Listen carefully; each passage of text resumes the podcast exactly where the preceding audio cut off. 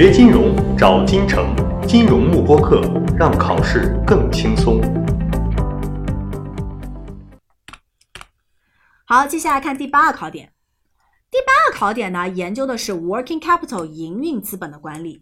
好，那我们说什么叫做营运资本啊？就是流动资产减去流动负债，对吧？所以说营运资本呢，反映的是我现有的流动资产在偿还完所有流动负债之后，余留下来可以运营的部分。那么营运资本越高呢，代表我的资产流动资产越能够覆盖短期负债，那我的流动性呢就应该越好。所以说第八章呢，讲的就是短期资产和短期负债的一个管理。好，那么这个时候呢，我们重点掌握的是一些基本的概念。首先，第一类概念呢，就是对于一家公司来说，它的流动性来源分为两个。第一个叫做 primary source of liquidity，也就是啊比较健康的一种流动性来源。那么第二类呢，叫做 secondary source of liquidity，也就是比较不健康的流动性来源。好，那我们说整体来看呢，不健康的流动性可以被分割为三种来源。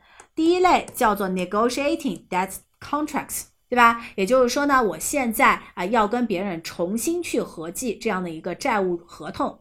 那么第二个呢叫做 liquidating assets。那么需要注意，这里变卖的资产一定不是什么 financial asset。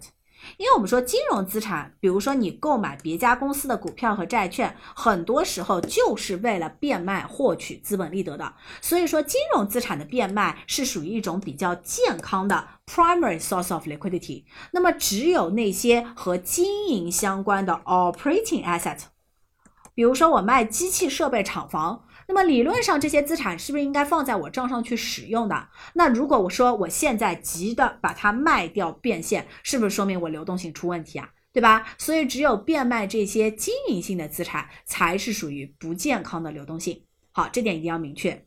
那么第三类就是大家非常熟悉的，如果我实在还不出钱了呢，那就应该去申请破产保护或者申请债务重组。对吧？好，那么这三类呢是属于我们 CFA 一级比较重要的三类不健康的流动性的来源。那么除了这三类之外呢，其他基本上都是属于 primary source of liquidity。大家掌握好概念就可以了。